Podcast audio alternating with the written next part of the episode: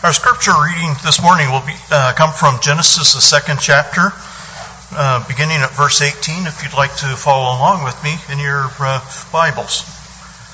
Again, Genesis chapter 2, verses 18 through 25. And the Lord God said, It is not good that man should live, uh, be alone. I will make him a helper comparable to him. Out of the ground the Lord God formed every beast of the field and every bird of the air and brought them to Adam to see what he would call them. And whatever Adam called each living creature, that was its name. So Adam gave names to all cattle, to the birds of the air, to every beast of the field. But for Adam there was not found a helper comparable to him. And the Lord God caused a deep sleep to fall on Adam, and he slept. And he uh, took of his ribs and closed up the flesh in its place. Then the rib which uh, the Lord God had taken from man, he made into a woman, and he brought her to the man. And Adam said, This is now bone of my bones and flesh of my flesh. She shall be called woman because she was taken out of man. Therefore the man shall leave his father and mother and be joined to his wife, and they shall become one flesh. And they were both naked, and the man and his wife, and were not ashamed. What Stuart read for us is God's institution, implementation of the marriage relationship from the beginning. We're going to see as part of our study this morning, marriage being used as a way to try to trap Jesus as it relates to the resurrection, which isn't the only occasion in the Bible. We know another occasion that a group used it to try to point out divorce and some type of contradiction and trying to trap Jesus and were unsuccessful. What I want us to think about this morning is whether or not we ask sincere questions and not insincere questions. When we ask questions, what is our intent? Are we asking to know the truth, or do we have another motive or reason? As it relates to spiritual things, it is important that we are genuine and honest in asking questions, understanding that the Lord knows our hearts. We cannot ask insincere questions like the chief priest, the scribes, the Pharisees, and the Sadducees, and think they're going to be acceptable for God. Most of our study will take place this morning in Luke chapter 20. If you'll please turn there. Luke chapter 20. And we're going to begin in verse 19 because of the context here. This is right after the parable of the wicked vine dressers. And Jesus gives this parable. And we said that a parable is a story, a comparison side by side, which makes a point. Now the question here is, did the chief priest and scribes understand the point Jesus was making? Luke chapter 20, verse 19 provides us the answer. It says, And the chief priests and the scribes that very hour sought to lay hands on him. So that was their response. And again, Jesus, through miracles, through fulfilling of prophecies, through quoting accurately God's word, manifest that he was the Messiah. Yet they weren't interested in truth or evidence. They were interested in doing what they wanted to do. It says, But they feared the people. Having leaders that make decisions not on the basis of truth, but on the basis of trying to appease a group of factions, it makes us think of modern day politics. For they knew he had spoken this parable against them. So they understood what he was teaching. And they understood it was directed towards them. And instead of looking at themselves and considering maybe we should respond in a different manner because this is a truth that's being taught, they instead are going to pursue and try to destroy him. First by trying to trap him. And as we see as this progresses or digresses, would probably be a better term, they're going to seek to kill him. So it says in Luke chapter 20, verse 20. So they watched him, that being these leaders. So we have the chief priests and scribes talked about, and we're going to see the Pharisees mentioned, and the Sadducees. And it's important to understand that these are different factions. They both proclaim to be God's people, but they're different factions and groups. And these groups were not authorized by God. God didn't say divide up into the group of the Pharisees and Sadducees. And that's important to understand the questions they ask. Because they're going to ask questions that they don't even believe themselves. But they're not going to be forthright and say that, as we're going to see. It says in verse 20, so they watched him. So, so they're not watching Jesus like we should watch him as an example of what to do. And sent spies who pretended to be righteous, that they might seize on his words in order to deliver him to the power and the authority of the governor. So it doesn't surprise us that when Jesus is delivered up to the Roman government, that that was their plan, that was their intent. They wanted, they didn't want to be the ones to make the decision for various reasons. And so, but think of the links they they go to here. Espionage and spies, and they're going to pretend to be righteous. How about just being righteous because that's what God wants of you? Remember, these are religious people that we're talking about here. People who claim to be religious. And more than that, they are leaders. And we've been studying in Isaiah and Jeremiah about the failure of leadership, following false leaders. So it's important for us to know that we are each individually accountable and responsible. And so they're trying to set this up. So we think of the CIA and we think of espionage or spying. Well, again, I would submit to you that humankind has always been the same with their scheming and doing what they want. And so nothing new under the sun, as Solomon observed in Ecclesiastes. It says in verse 21, Then they asked him, saying, Teacher, we know that you say and teach rightly. Now remember, they pretended to be righteous. So, so they're, they're buttering him up. They're trying to use flattery. And you do not show personal favoritism, but teach the way of God in truth. Is it lawful for us to pay taxes to Caesar or not? So we know what their intent was, and we know that they're using methods of flattery, politics. A good definition we could think of of politics is trying to get what you want to. And some people try to get what they want through through legitimate means. Other people are willing to go to any lengths to try to achieve power. And I couldn't help but think of verse 21 in reference where it says in John 14, verse 6, when Jesus says, I am the way, the truth, and the life. No one comes to the Father except through me. A clear and obvious teaching that there's only one path to God, and that's through Jesus Christ. So they bring in the government by the question of whether or not they should pay taxes to Caesar. And we know even in our own day and time that taxes can be a very controversial topic.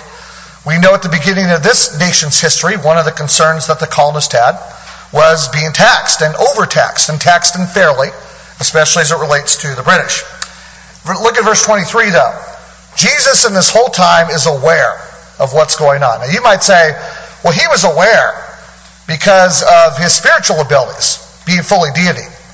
But we could also be aware for ourselves by using reasoning, by putting on the Word of God, and it allows us to discern between right and wrong. So it says in verse 23, but he, being Jesus, perceived their craftiness and said to them, Why do you test me? And that caused me to think, can we do things in our lives which test Jesus? We're supposed to be followers of Jesus. And just like we read, or Stuart read for us, about the institution of marriage, if God created marriage, that means He's the author of it, which means He has the right to set the rules. He has the right to set the boundaries. He has the right to determine how that marriage should be done and carried out. Likewise, that's what they're trying to get him on. They're trying to reference, again, trap him in this question that somehow he is against the Roman government. But look at the response that Jesus gives in verse 24. Show me a denarius. And Jesus asked this question. So we know about the insincere questions they were asking, like the one they just did about whether it's, uh, it's lawful uh, to pay taxes to Caesar. But look what Jesus asked a question to get them on track. Show me a denarius. Whose image and inscription does it have? They answered and said, Caesar's. Take time to look at our currency. Whose inscription is on it? Now, it does say in God we trust. but we know that's a phrase and a slogan that this country has abandoned several, and including the leadership, long ago. And yet we know that that can be an idol that people serve. But anyway, he says in verse 25, and he said to them, again this being Jesus, render therefore to Caesar the things that are Caesar's, and to God the things that are God's. So again, public demonstration using the very thing they were questioning as an object to teach a lesson to them. And notice something else here. And to God things that are God's. So we have to recognize, you know, we've talked a lot recently in studying 1 Corinthians about liberty. But we have to also recognize, as Paul had said, that he was not going to use liberty as a stumbling block. He's not going to use liberty as a means to destroy someone's understanding or growth in the gospel. But it's important for us to realize there are things that God does not care about, but there are things that are God's. And if He tells us how to live and how to do certain things, it's not up for question. Why? Because He's the Creator. He created us. He has the power, He has the authority, and He has the right to make regulations that we are required to follow. So just take a moment to think of verse 25 to render to God the things that are God's. Verse 26 But they could not catch him in his words in the presence of the people, and they marveled at his answer and kept silent. Now, if they marveled at it, you think that would be a turning point. Wow, look what he just said. Maybe we should reconsider our own position. Maybe we should reconsider what we're thinking. But of course, unfortunately, that's not going to lead to that situation in most cases. So Jesus gives this brilliant and public response. Sooner or later, truth will silence evil. And let us remember that. And we know it might be when the Lord returns.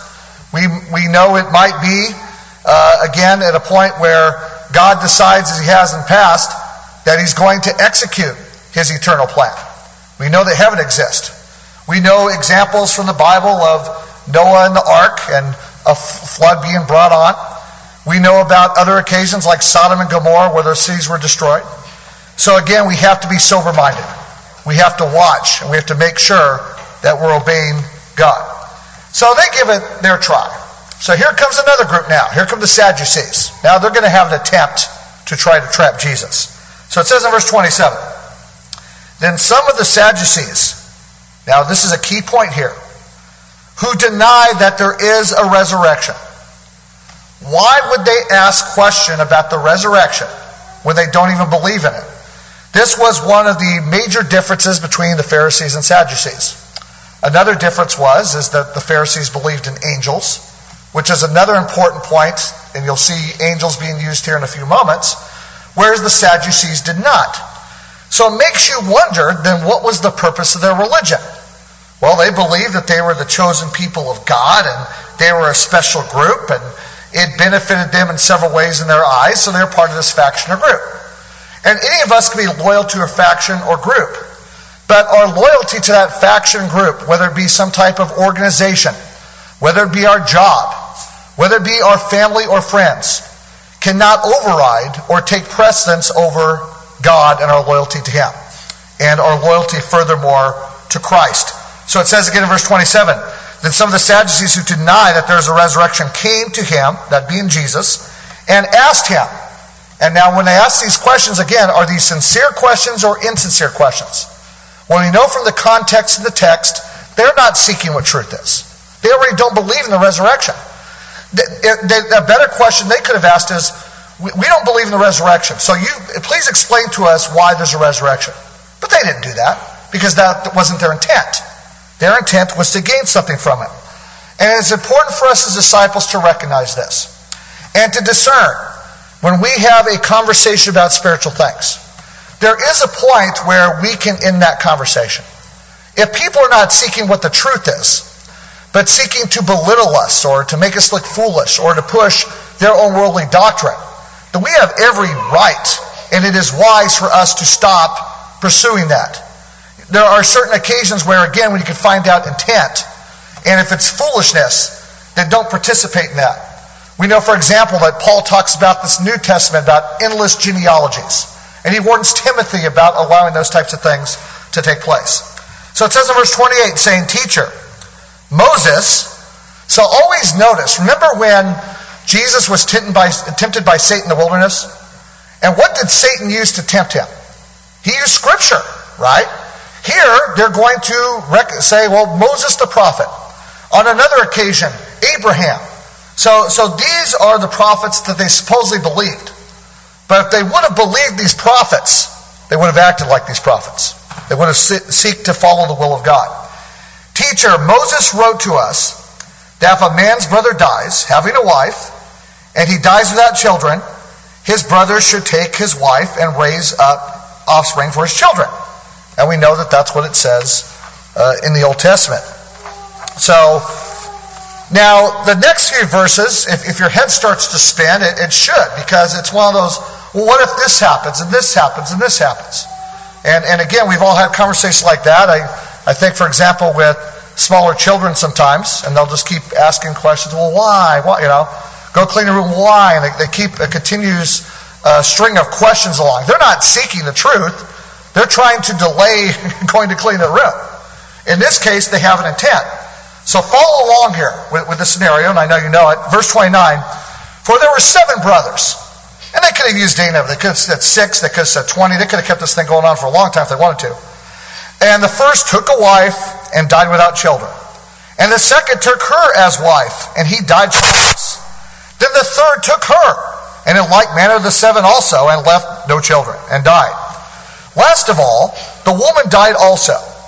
So, so, so this hypothetical scenario to set up this question, is it a sincere question or an insincere question? Well, you know the answer already. Verse 33. Therefore, in the resurrection, did they believe in the resurrection? We already established they didn't. Therefore, in the resurrection, whose wife does she become? For all seven had her as wife. And, you know, they, oh, we, we got it now. No, Jesus is going to be able to get out of this one. Just like I'm sure a few moments ago, is it lawful to pay tax? Oh, we've got it. And you think that this group would have learned. And again, with the teacher, remember, Jesus didn't just teach for a week or a month. It was over three and a half years that he taught. And, and time and time again, he demonstrated who he was. Wednesday, we're going to do an overview of, of the Bible. And it's interesting how people want to question its legitimacy and its authenticity. So come back Wednesday night and we'll talk about how it answers those questions beyond a doubt. There's no doubt that the Bible is true. It's not in for discussion. And what people have to do is they have to come with hypothetical scenarios, things like evolution, or they have to pull out a minute detail without any context to it or situation to try to demonstrate their point. And we see the same type of foolishness here, and we certainly see it today in our day and time. So let's see what Jesus answers them. Verse 34. Jesus answered and said to them, Sons of this age marry and are given in marriage. They marry. We already talked about it being established in Genesis 2. Verse 35. But those who are counted worthy to attain that age. So he's talking about the current time, but now he's going to talk about the future to attain that age and the resurrection from the dead. So now he's teaching that there is a resurrection from the dead, which he continually taught. On Wednesday, I did the invitation, and we read the account about Lazarus, and that Lazarus had two sisters, and they were mourning, but again, their recognition of the resurrection being real. And now we see it here in this context. Neither marry nor are given in marriage. So he's talking about the present, the physical world versus heaven and how it's different. There's not marriage in heaven. So that answers a question that sometimes people can have, which would be a legitimate question. Verse 36, nor can they die anymore. Can't die anymore. Uh, you talk about a, deal. You talk about an imperishable crown, as we've studied recently in 1 Corinthians chapter 9. I have this crown that cannot be taken away. My spiritual body doesn't have to die, doesn't have to be separated from God. Is absolutely remarkable when we think about it. Verse 36 again, nor can they die anymore, for they are equal to the angels. Now remember, the Sadducees don't believe in angels. So he hits them directly with the fact that there is a resurrection and then that there are angels. And that the spiritual realm, we are equal to angels, for they are equal to angels and are sons of God, being sons of the resurrection.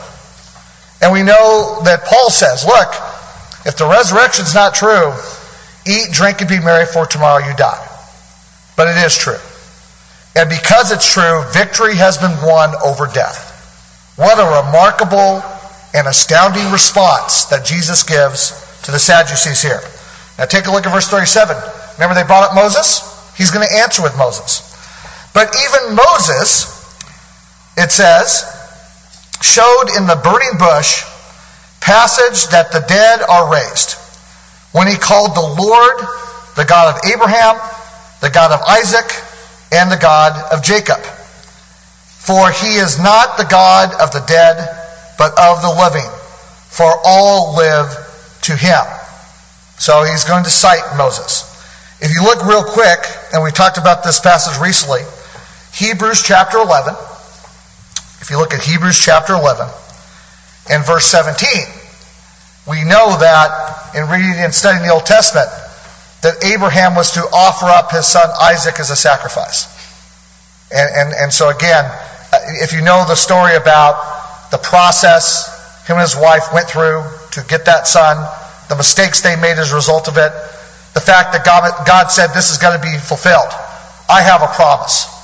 And we can believe in the resurrection because the historical fact that Jesus was resurrected. Another reason we can believe is because God fulfills his promises. And as we're going to talk about Wednesday, one of the things when we think about the Bible, it is a, a, a collection of books, a work of fulfilled promises, and the promise to come. If you ask what is the basic theme of the Bible, it is salvation. And he is again offering salvation. And it says in Hebrews chapter 11 verse 17, by faith, Abraham, when he was tested, so God had a purpose in saying sacrifice your son, he's testing him. When he was tested, offered up Isaac. And he who had received the promises offered up his only begotten son, of whom it was said, In Isaac your seed shall be called, concluding what? Concluding that God was able to raise him up even from the dead, from which he also received him in a figurative sense. In other words, Abraham knew that God could resurrect his son, could raise him from the dead. And Jesus is going to demonstrate that he's able to raise them from the dead. So their focus is wrong. Their focus is about who's given in marriage. Their focus should be, can I be resurrected from the dead? Which again is a more legitimate question. Now, I want you to notice that in the Matthew 22 account, there's an addition of facts which really gives us some astounding information. If you look very quickly at Matthew 22, verses 29 30, let's see what that account adds to what we just read here. Matthew 22, verse 29. Jesus answered and said to them, now this is the response to the Sadducees again, you are mistaken. So this idea that Jesus somehow just accepts or tolerates Uh, error, incorrect statements, he doesn't. He addresses it. As we've talked about several times in the Sermon on the Mount, you have read, now I say to you. He's asserting his authority. He's correcting them, and he's even adding to their understanding of what they should respond to. Jesus answered and said to you, you are mistaken, not knowing the scriptures. Now they had scriptures, and they could cite scriptures, but what's it mean to know the scriptures? It's not just being able to recite them, but it's being able to understand them. And you only understand things when you can verbalize them, when you can teach them to others. And that's what's taking place here. Not knowing the scriptures nor the power of God. Abraham knew the power of God. And he knew when he offered up his son that he concluded that God was able to resurrect him. Verse 30. For in the resurrection, they neither marry nor are given in marriage, and we, but are like angels of God in heaven. And, and so we think about that, and we know that the world incorrectly portrays angels in movies and novels and those types of things, but we get this here.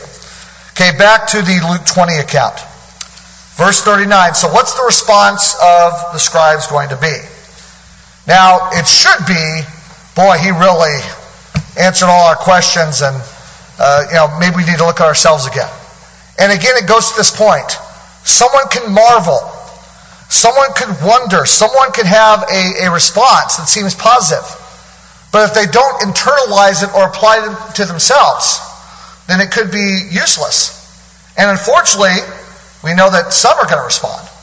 But there are many who don't respond. Why? Because they're trying to maintain their power. They're trying to maintain their position. What is in our lives that can prevent us from responding correctly to what God clearly teaches to us through His Son and through His Scriptures? Verse 39 of Luke 20, then some of the scribes answered and said, Teacher, you have spoken well.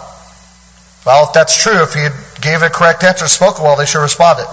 And then verse 40, but after that, they dared not question, question him anymore. So they were going to ask insincere questions. And we know that now, when they can't trap him, when the questions can't be answered, instead of responding, they're going to try to find a different avenue. They got put in their place. Now they have to uh, find other means to deal with Jesus. And again, let's apply it to us. Can we do the same thing? When the truth is right in front of us, when it's clear, can we look for a different path, a different way, and a different avenue because we don't want to, we want to avoid what the truth is. We don't want to make the changes. We, want, we don't want to submit to God, which is basically what it comes down to. And then it's interesting because right after that, you know, because they brought up Moses, and so now uh, Jesus is going to bring up David, someone else they thought of. In Luke 20, verse 41, so this is this they didn't ask about David, he's going to teach them about David. Look what it says in verse 41. And he said to them, How can they say that the Christ is the son of David? Now, now he's asking a sincere question. He's asking a legitimate question. So he asked this question that he's now going to answer himself so they know. Now, David himself said in the book of Psalms, there again is the tie in with the Old and the New Testament. The Lord said to my Lord, Sit at my right hand till I make your enemies your footstool. And this is from Psalm 110. Verse 44. Therefore, David calls him Lord. How is he then his son? He asked them a question that he wants them to think about, but notice he then doesn't answer it because he already did. He is citing the fact again, just like when he says, Before Abraham was, I am, he's asserting his deity. And he's asserting that he was there in the creation, and he was there before Abraham, he was there before David. And he's along a lineage that God planned, and he is the true Messiah. That's what he's proving with these statements. Now, again, we might sit here and say, okay, and, and may not be impressed by it. But look at the audience that listened to this and see their response to it. In verse 45. Then, in the hearing of all the people, so he said this, he was talking to the Sadducees, but there's a whole group here. He said to his disciples, so now he is going to direct his comment specifically to his disciples. Verse 46 Beware of the scribes. So, again, a warning to us about who we follow, who we listen to. There's a lot of people out there who want to tell us what God says, what the Bible says, who Jesus is. We have to make sure that we're following what the scriptures say. And again, the Lord gave us the ability to discern things for ourselves.